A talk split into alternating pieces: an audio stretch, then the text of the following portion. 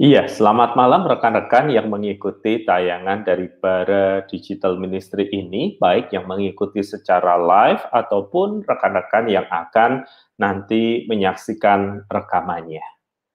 Nah, hari ini kita akan berbicara tentang tujuh cara kreatif untuk melakukan saat teduh. Saat teduh biasanya kita lakukan pada pagi hari atau sebagian orang malam hari, mayoritas pagi hari, aktivitasnya biasanya adalah membaca buku renungan, membaca Alkitab, dan berdoa. Nah, tidak ada yang salah dengan rutinitas seperti ini, karena hidup kita memang dibentuk oleh sesuatu yang rutin. Sesuatu yang rutin, yang kita lakukan berulang kali, yang kita lakukan secara terjadwal itu memang menolong kita untuk menghayati uh, perputaran waktu begitu ya. Jadi rutinitas di satu sisi memberikan kita kepastian habis ini akan ke sini, habis ini akan ke sini, habis ini akan begini, habis ini akan begitu. Nah, kadang-kadang ketika hidup kita diterpa situasi yang tidak menyenangkan dan menjadi tidak rutin, nah misalnya kita harus isoman, kita harus dirawat di rumah sakit, baru di situ kita uh, menghargai, kita ingin kembali ke rutinitas yang sama seperti dahulu. Saya ingin memulai percakapan ini dengan mengatakan bahwa tidak ada yang salah dengan bangun pagi, bersaat teduh, dan membaca renungan, membaca firman, dan berdoa. Namun, itu bukan satu-satunya cara untuk melakukan saat teduh. Nah, ada tujuh cara yang lain yang kita bisa gunakan, baik sebagai sebuah variasi di tengah rutinitas yang ada, atau sebagai sebuah alternatif baru untuk menjalani rutinitas dengan cara yang berbeda. Cara yang pertama adalah dengan menulis. Biasanya di saat teduh itu kita aktivitas utamanya adalah membaca buku renungan, membaca firman Tuhan. Nah, mari kita membaliknya dengan menulis. Apa yang kita ingin tuliskan di dalam saat teduh itu bisa sebuah surat kepada Tuhan atau email kepada Tuhan, bercerita tentang situasi, kondisi kita saat ini, kita menumpahkan hati dan pikiran kita kepada Tuhan lewat surat atau email yang kita kirimkan kepadanya. Tentu kita tahu Tuhan tidak menerima surat atau email itu, tetapi itu menolong kita untuk mengungkapkan apa yang ada di dalam hati kita. Kita juga bisa menulis puisi kalau Anda suka menulis puisi untuk mengatakan betapa bersyukurnya Anda, untuk mengatakan situasi yang sedang terjadi pada saat ini. Atau Anda bisa membuat selama masa saat teduh itu satu quote, satu kutipan yang paling menggambarkan kehidupan yang Anda jalani saat ini. Bukan mencari, tetapi melakukannya, membuat quote itu secara pribadi. Sehingga nanti bisa kita share di medsos, kita bisa share di tempat yang lain. Atau bagaimana kalau Tuhan mengaruniai kemampuan menulis yang lebih, kalau selama ini Anda membaca renungan karya orang lain, membaca firman Tuhan, mengapa tidak memakai waktu saat teduh itu untuk justru menulis sebuah renungan? Jadi sebagai alternatif dari membaca renungan, sebagai alternatif daripada membaca renungan dan firman Tuhan, opsi yang pertama adalah mengapa kita tidak menulis. Yang kedua, adalah mengapa kita tidak menggunakan saat teduh itu tidak dengan duduk diam di satu tempat, tetapi dengan berjalan, berkeliling kompleks perumahan kita, berkeliling ke lokasi yang di mana kita tinggal, tetapi sambil berkeliling itu, lihatlah pekerjaan Tuhan di dalam semesta itu. Amatilah kicau burung, bunga yang ada, jejak-jejak pekerjaan Tuhan, dan berhentilah sejenak untuk bersyukur. Menghayati apa yang Tuhan kerjakan di dalam alam semesta ini, dan bersyukur untuk itu. Nah, ketika kita berjalan kaki itu, kita juga bisa merasakan sapaan udara yang segar, yang lain dari biasanya kalau kita ada di ruangan. Bisakah kita juga berdiam diri dan bersyukur terlebih dahulu untuk semua karya kasih dan pemeliharaan Tuhan di dalam kehidupan kita? Atau bisa melakukan apa yang disebut sebagai quick prayer, doa cepat Maksudnya begini, ketika Anda berkeliling, melihat orang lain yang Anda jumpai, mengapa tidak langsung mengucapkan di dalam hati itu sebuah doa untuk mereka? Nah, ini akan menolong Anda untuk merasakan kehadiran Tuhan di dalam segala sesuatu yang terjadi di dunia ini, bukan hanya di dalam kehidupan kita. Jika menulis adalah upaya kita untuk menuangkan isi hati kita, merefleksikan penghayatan kita terhadap firman Tuhan, berubah dari konsumtif menjadi produsen dengan menulis quote, uh, renungan ataupun surat ataupun email kepada Tuhan. Kalau menulis itu adalah cara untuk meluapkan, maka dengan berjalan kaki di sekeliling perumahan, adalah cara untuk mengingatkan kita bahwa pekerjaan Tuhan sedang berlangsung di dalam dunia ini sesuatu yang sering kita abaikan. Tuhan memelihara tanaman, Tuhan memelihara burung, dan itu bisa menghasilkan a sense of wonder, rasa kekaguman akan pemeliharaan Tuhan, bahwa Dia terus bekerja di dalam dunia di sekeliling kita. Nah, opsi yang ketiga adalah dengan mendengar. Karena mayoritas saat teduh kita lakukan dengan berdiam diri dan membaca Alkitab dan membaca buku renungan. Sekarang mengapa tidak mengubahnya dengan mendengar? Mendengar Alkitab dibicarakan, dipercakapkan, disuarakan kepada kita.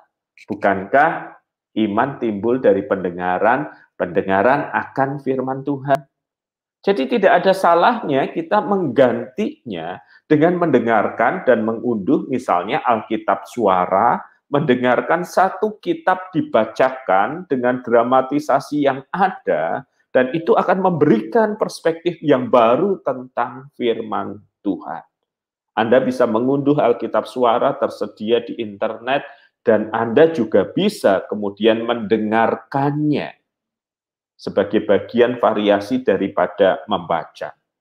Apalagi yang bisa kita dengar adalah lagu rohani favorit kita.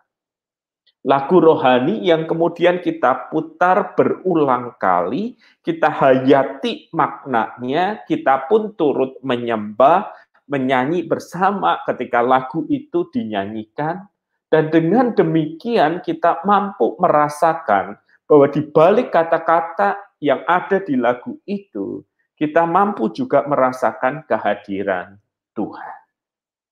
Apa yang bisa kita dengarkan selain Alkitab, suara, lagu favorit, juga adalah sebuah khotbah, saudara-saudara. Mengapa kita tidak mengganti dari membaca sebuah naskah menjadi mendengarkan sebuah khotbah? 20-30 menit itu akan cukup bagi kita dengan konsentrasi yang sepenuhnya tanpa disambi melakukan aktivitas yang lain. Jadi kita mengganti penggunaan panca indera dari membaca dengan menulis, dengan mengamati semesta, dengan mendengar Alkitab suara, lagu favorit, khotbah yang kita pilih. Atau saudara-saudara kita bisa melakukan alternatif cara yang keempat ini dengan memorize, dengan menghafalkan satu dua ayat tertentu. Kadangkala di zaman seperti ini disiplin menghafal ayat sudah tergantikan karena kita bisa mencarinya dengan cepat di gawai kita. Lalu mengapa kita tidak melatih diri kita di saat teduh itu dengan menghafal satu ayat yang akan kita ulangi sepanjang hari yang ada. Dan satu ayat yang kita hafal itu makin lama makin bertambah, makin lama makin bertambah, sehingga pikiran kita dipenuhi juga dengan firman Tuhan yang akan menolong kita ketika kita menghadapi godaan, ketika kita menghadapi pergumulan. Sama seperti Yesus pernah berkata tiap kali pencobaan itu datang kepadanya, ada tertulis, ada tertulis, ada tertulis. Yesus tentu tidak memegang firman Tuhan pada waktu itu. Firman Tuhan yang dia katakan tentu berasal dari ingatannya. Mengapa tidak mengganti untuk sementara aktivitas membaca buku renungan dengan menghafalkan satu atau dua ayat tertentu? Yang kelima, saudara-saudara, jika buku renungan itu biasanya cenderung uh, sederhana, mudah dimengerti, dan mudah dipahami, lalu mengapa kita tidak memvariasikan cara saat teduh kita dengan membaca buku-buku renungan devosional yang lebih mendalam. Misalnya ada yang berjudul My Atmosphere His Highest. Oswald Chambers yang tersedia terjemahannya dalam bahasa Indonesia. Lalu mengapa tidak memberikan buku-buku dasar kekristenan tertentu yang ringkas untuk kita baca jadi bukan hanya mengkonsumsi buku renungan yang relatif sederhana dan mudah dimengerti, itu tidak salah, tetapi sesekali mari kita mencoba lebih mendalami keyakinan kita. Melakukan saat teduh dengan membaca uraian doktrin tertentu yang sederhana, yang pendek uraiannya, kita bisa pilih buku-buku yang menguraikan uraian dengan pendek atau mengikuti tulisan-tulisan renungan-renungan yang dibuat oleh orang-orang besar di dalam sejarah gereja. Jika Anda bisa berbahasa Inggris, pilihan untuk mengikuti bahan saat teduh, bahan renungan yang dibuat oleh raksasa-raksasa iman di masa lalu tersedia. Sehingga kekayaan iman kita juga menjadi meluas bahwa kita adalah bagian dari gereja di segala abad dan tempat. Ataupun kalau kita mau tetap membaca Alkitab sebagai satu hal yang esensial, mengapa tidak mengganti versi bacaan Alkitabnya? Dalam versi bahasa Inggris, kalau Anda mampu Yunani, Ibrani, lakukanlah. Jika Anda tidak mampu, lakukanlah dengan versi bahasa daerah Anda itu akan menghadirkan sebuah perspektif yang baru di dalam saat teduh kita. Masih membaca, tetapi yang kita baca adalah devotional study, bahan-bahan renungan dari raksasa-raksasa iman di masa lalu. Tetapi yang kita baca adalah pokok-pokok doktrin yang diuraikan pendek-pendek. Tetapi yang kita baca adalah firman Tuhan dalam versi terjemahan yang baru kita akan disegarkan, kita akan diperdalam keyakinan kita. Lalu mengapa saudara-saudara kita juga tidak berbagi? Berbagi maksud saya adalah apabila di dalam rutinitas kita selalu berpikir untuk membaca renungan, mendapatkan firman Tuhan untuk diri kita, bukan hal yang salah, itu hal yang baik, tetapi mengapa tidak sesekali memikirkan sahabat kita, orang terdekat kita, dan mencoba untuk mencari firman yang cocok bagi rekan kita ini, dan mendoakan mereka. Jadi saat teduh bukan hanya sekedar soal apa yang saya dapatkan untuk diri saya sendiri, tetapi bagaimana saya juga memikirkan cerita teman yang kemarin kita dengar, pergumulan orang lain yang ada, dan kemudian kita mencoba untuk mencari ayat firman yang tepat dan mengirimkannya ke mereka. Sembari mengatakan, saya terus mendoakan kamu. Cara yang ketujuh, saudara-saudara, adalah dengan berdiam diri. Sebagian orang membutuhkan simbol untuk mengarahkan hati dan pikirannya. Sebagian orang cukup berdiam diri. Sebagian orang cukup mendengarkan alunan musik rohani di belakangnya. Berdiam diri untuk apa, saudara-saudara? Berdiam diri untuk mengingat karakter Tuhan, kasih, kebaikannya, kekudusannya, sekaligus betapa berdosanya kita, sekaligus mengingat rahmatnya yang besar dalam kehidupan kita. Sesehari ini kita banyak melakukan aktivitas, kita banyak memegang gawai atau gadget kita. Mengapa tidak kemudian berdiam diri di ruangan atau di luar ruangan dan kemudian merasakan kebesaran Tuhan itu memeluk diri kita? Bukankah komunikasi itu bukan hanya Tuhan berbicara, kita mendengar, kita berbicara, Tuhan mendengar, tetapi di dalam diam kita mampu merasakan kehadirannya yang luar biasa, bukan? Saya kadang melakukan ini di tempat-tempat yang baru, yang luar biasa indah, yang awesome banget untuk kemudian berdiri di tepi pantai, di tengah keheningan pagi itu, dan bersyukur kepadanya untuk pemeliharaannya untuk apa yang dia lakukan di dalam kehidupan saya. Jadi saudara-saudara sekali lagi tidak salah melakukan saat teduh dengan membaca renungan, membaca firman Tuhan dan berdoa. Saya bahkan menulis beberapa renungan, punya aplikasi renungan Amsal hari ini untuk itu. Tetapi ada tujuh opsi yang lain untuk melakukan saat teduh. Kita bisa menulis sebuah surat, email, puisi yang mengungkapkan isi hati dan pergumulan kita kepada Tuhan, membuat quotes tertentu untuk menumpahkan perasaan kita dan membiarkan Tuhan menyapa kita. Kemudian kita bisa berjalan kaki. Yang kedua, ke sekeliling, melihat bagaimana Tuhan memelihara semesta dan kehidupan ini dan menghasilkan rasa syukur dan kagum akan pemeliharaan Tuhan. Yang ketiga, kita juga bisa mendengar firman Tuhan dibacakan kepada kita lewat Alkitab suara, lagu favorit yang kita dengarkan berulang-ulang untuk menyegarkan iman kita dan sebagai penyembahan kita kepada Tuhan. Kita juga bisa mendengarkan pengkhotbah yang kita pilih untuk memperkaya kehidupan rohani kita dan mendengarkan dengan seksama tanpa disambi melakukan hal yang lain. Yang keempat, kita bisa merenungkan dan menghafalkan satu dua ayat. Dan jika ini adalah disiplin yang rutin, maka seiring dengan waktu ada begitu banyak firman Tuhan yang tertanam di dalam ingatan kita dan memperkuat kehidupan rohani kita. Yang kelima, kita masih juga bisa melakukan kegiatan membaca, tetapi kita menggantinya dengan buku renungan, buku devosional, dari para penulis besar, orang-orang yang hidup di masa lalu, yang sekarang kita banyak dapatkan lewat internet. Kita juga bisa masih membaca Alkitab dengan versi yang berbeda untuk membiarkan Tuhan dengan cara yang juga berbeda menyapa diri kita. Yang keenam, kita bisa berbagi.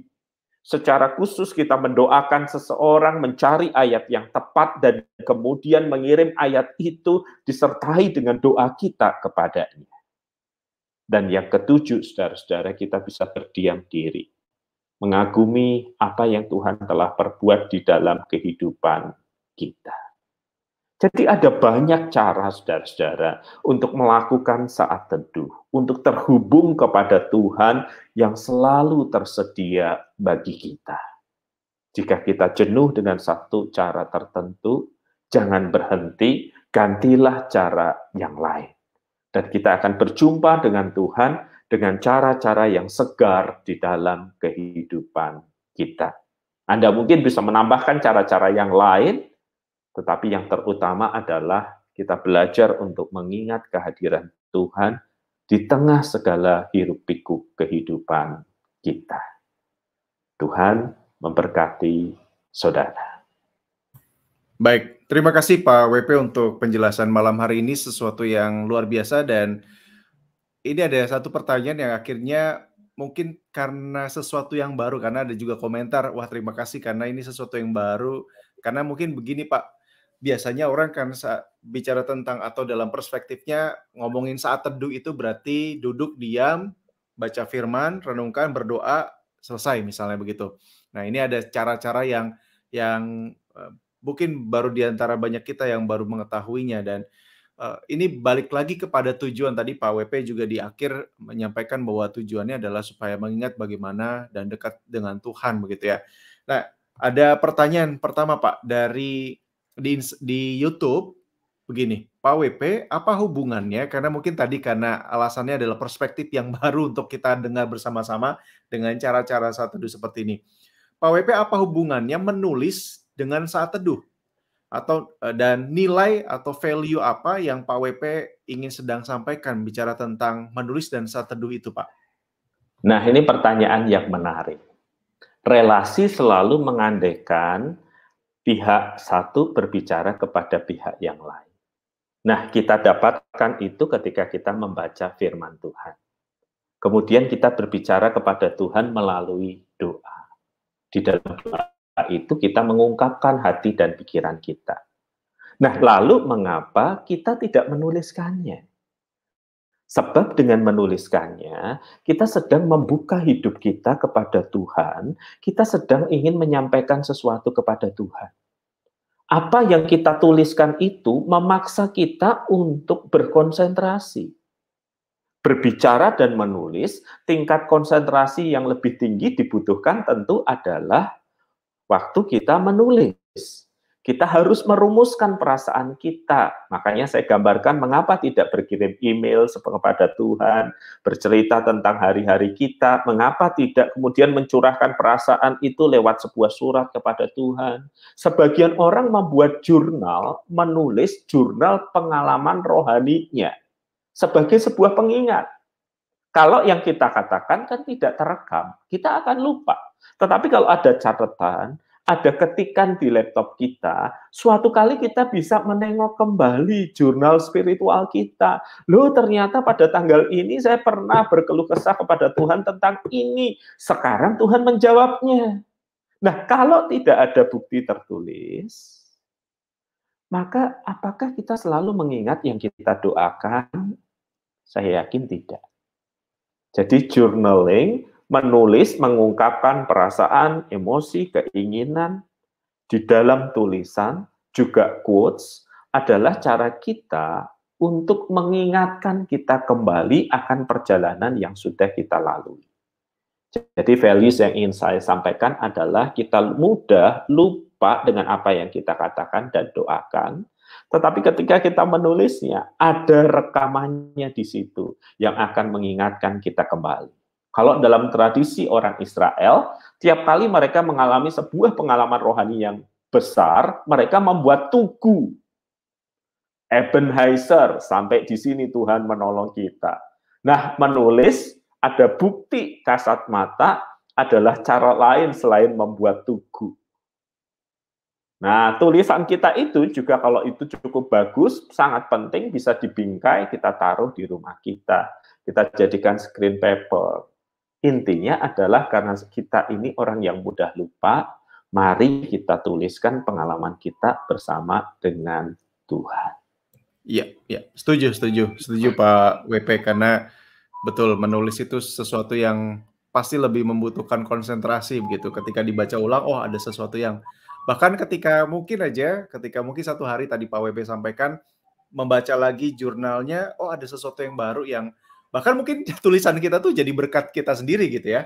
Nah, ini menarik Pak karena saya juga ingat satu kutipan kalau setajam-tajamnya ingatan seseorang itu lebih tajam pensil yang tumpul begitu ya karena di karena itu lebih tajam. Oke, terima kasih Pak. Ini karena memang betul dari beberapa berbagai komentar yang masuk itu karena ini seperti perspektif yang baru Pak. Karena tadi perspektifnya adalah kalau saat teduh adalah baca firman, doa, selesai begitu ya. Nah, ini tapi ada cara-cara jadi eh, apakah ini nah ini ini ini pertanyaannya Pak. Kalau begitu kan sepertinya tidak ada alasan lagi bahwa saat teduh itu nggak punya waktu atau tadi ya bicara tentang bukan soal pagi, malam, sore, siang. Tapi eh, kalau harusnya saya berharap dan kita berdoa bahwa dengan perspektif yang baru ini di kemudian hari ada banyak kesaksian bahwa bisa melakukan saat teduh. Jadi ketika ditanya sudah saat teduh, ini sesuatu yang. Nah, kalau alasan kalau Pak WP melihat selama ini misalnya dalam pelayanan Pak, mengapa ada banyak orang? Ini juga minta maaf kalau saya berasumsi, tapi mungkin rasanya ketika saya melayani anak-anak remaja pemuda gitu ya di berbagai tempat, kenapa ada banyak orang yang tidak memikirkan atau tidak menganggap bahwa saat teduh adalah sesuatu yang sangat penting dalam kehidupannya, Pak? Iya. Mengapa orang ada yang berpikir saat teduh itu tidak penting untuk kehidupannya? Alasan pertama, waktu kita mengikuti hati kita. Apa yang menurut hati kita penting, maka kita akan sediakan waktu. Saya ambil contoh sederhana. Saya hobi memelihara binatang. Di rumah saya ada ikan, ada burung, ada kura-kura. Karena saya suka, maka saya akan selalu menyediakan waktu. Jadi ketika orang mengatakan saya tidak punya waktu, lebih tepatnya dia ingin mengatakan saya tidak punya hati untuk itu.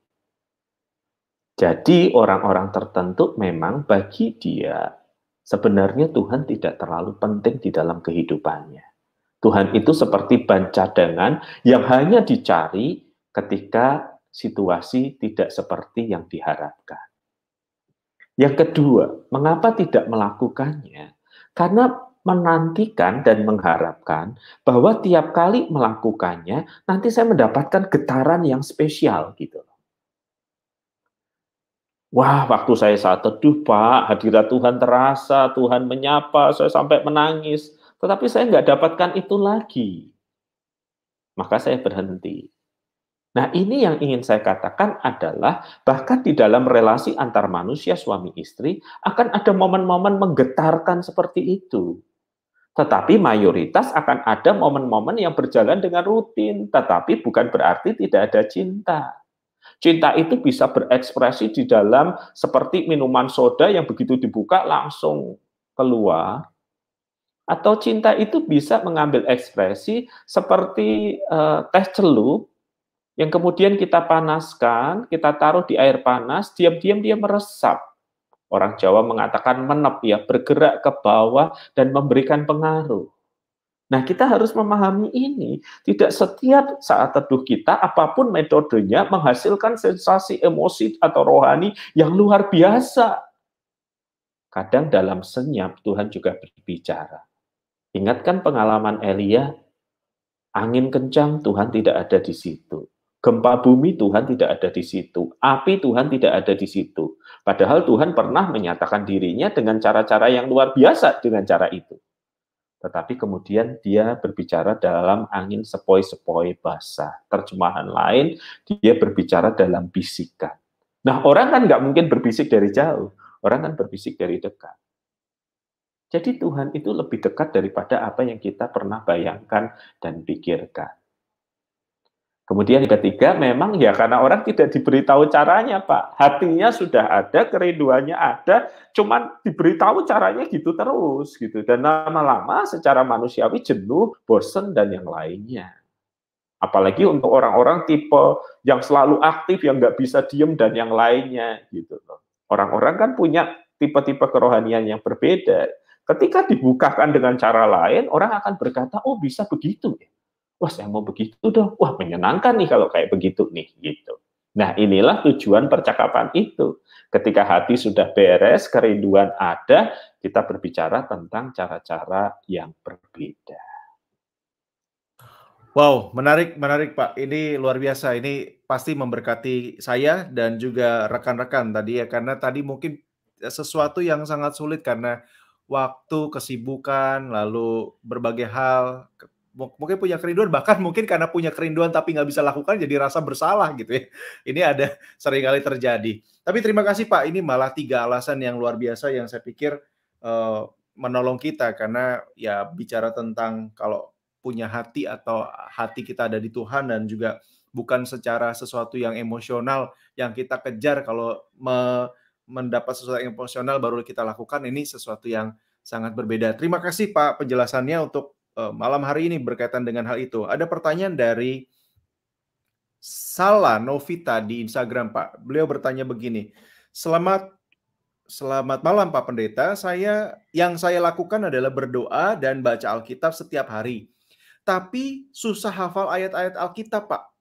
Nah, kenapa itu, Pak? Apa mohon penjelasannya? Apakah uh, saya menangkal sih Pak Pak WP membelikan alternatif ya, bukan berarti terus harus menghafal atau atau yang lain, Pak? Silakan, Pak.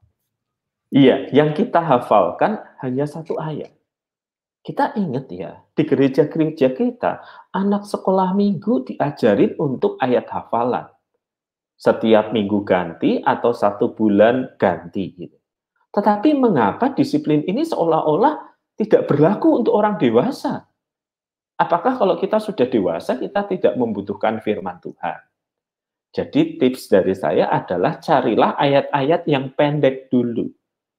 Ayat-ayat yang menggambarkan situasi hati kita. Zaman dulu kita harus pakai buku konkordansi, tetapi sekarang kita bisa googling, kita bisa melakukan fasilitas pencarian di aplikasi Alkitab yang kita punya.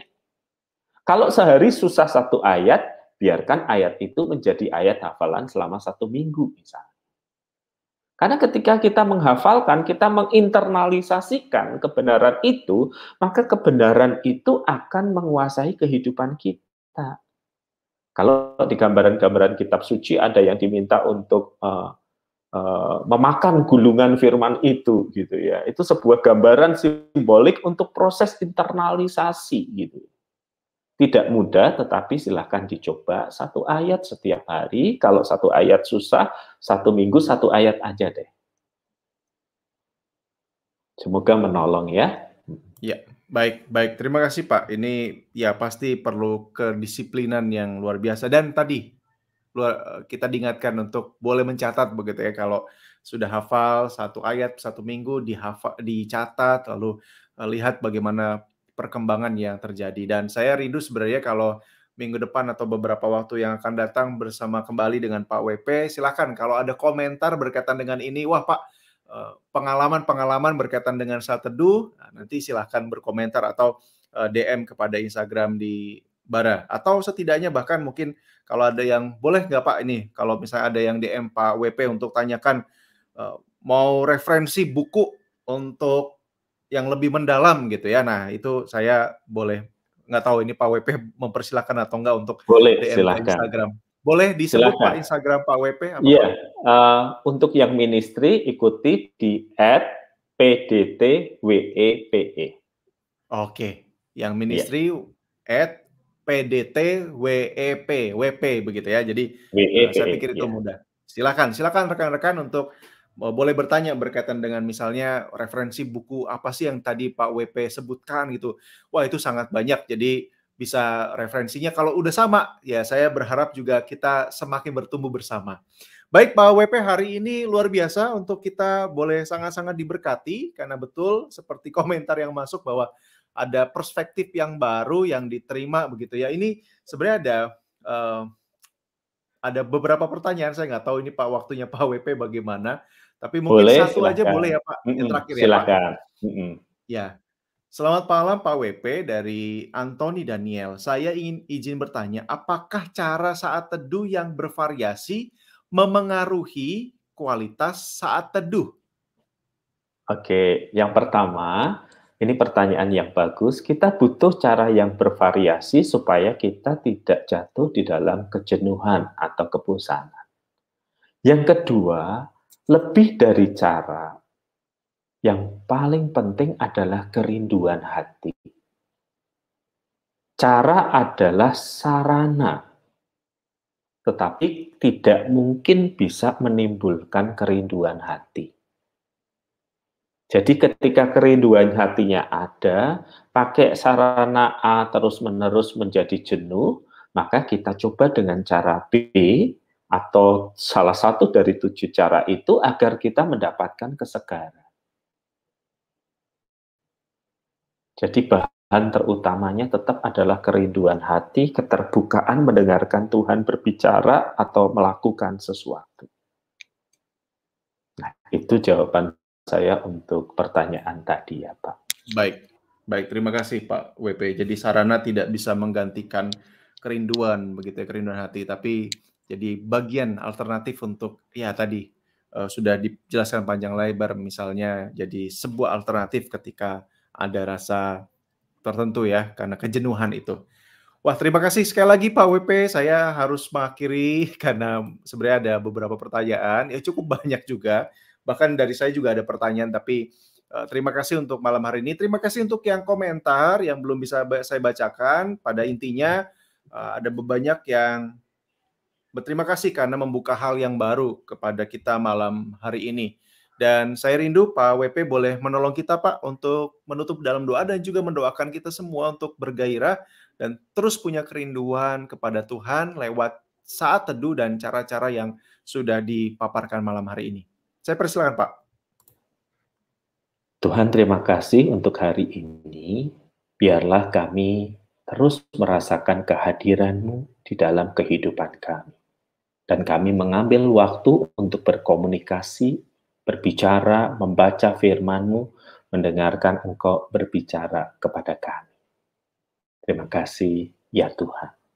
Di dalam nama Kristus kami berdoa sekaligus mendoakan rekan-rekan yang ada di rumah sakit di masa isoman di tengah segala pergumulan kehidupan. Kiranya Engkau mendekat kami erat. Amin. Baik, amin. Terima kasih Pak WP sekali lagi dan terima kasih untuk rekan-rekan yang sudah bergabung. Akhir kata, saya Febi Timotius bersama dengan Pak WP dan rekan-rekan di balik layar yang melayani malam hari ini mengucapkan selamat untuk bersama-sama bersatu dan memiliki kerinduan kepada Tuhan. Selamat malam, Tuhan berkati kita semua. Sampai jumpa di besok malam. Amin.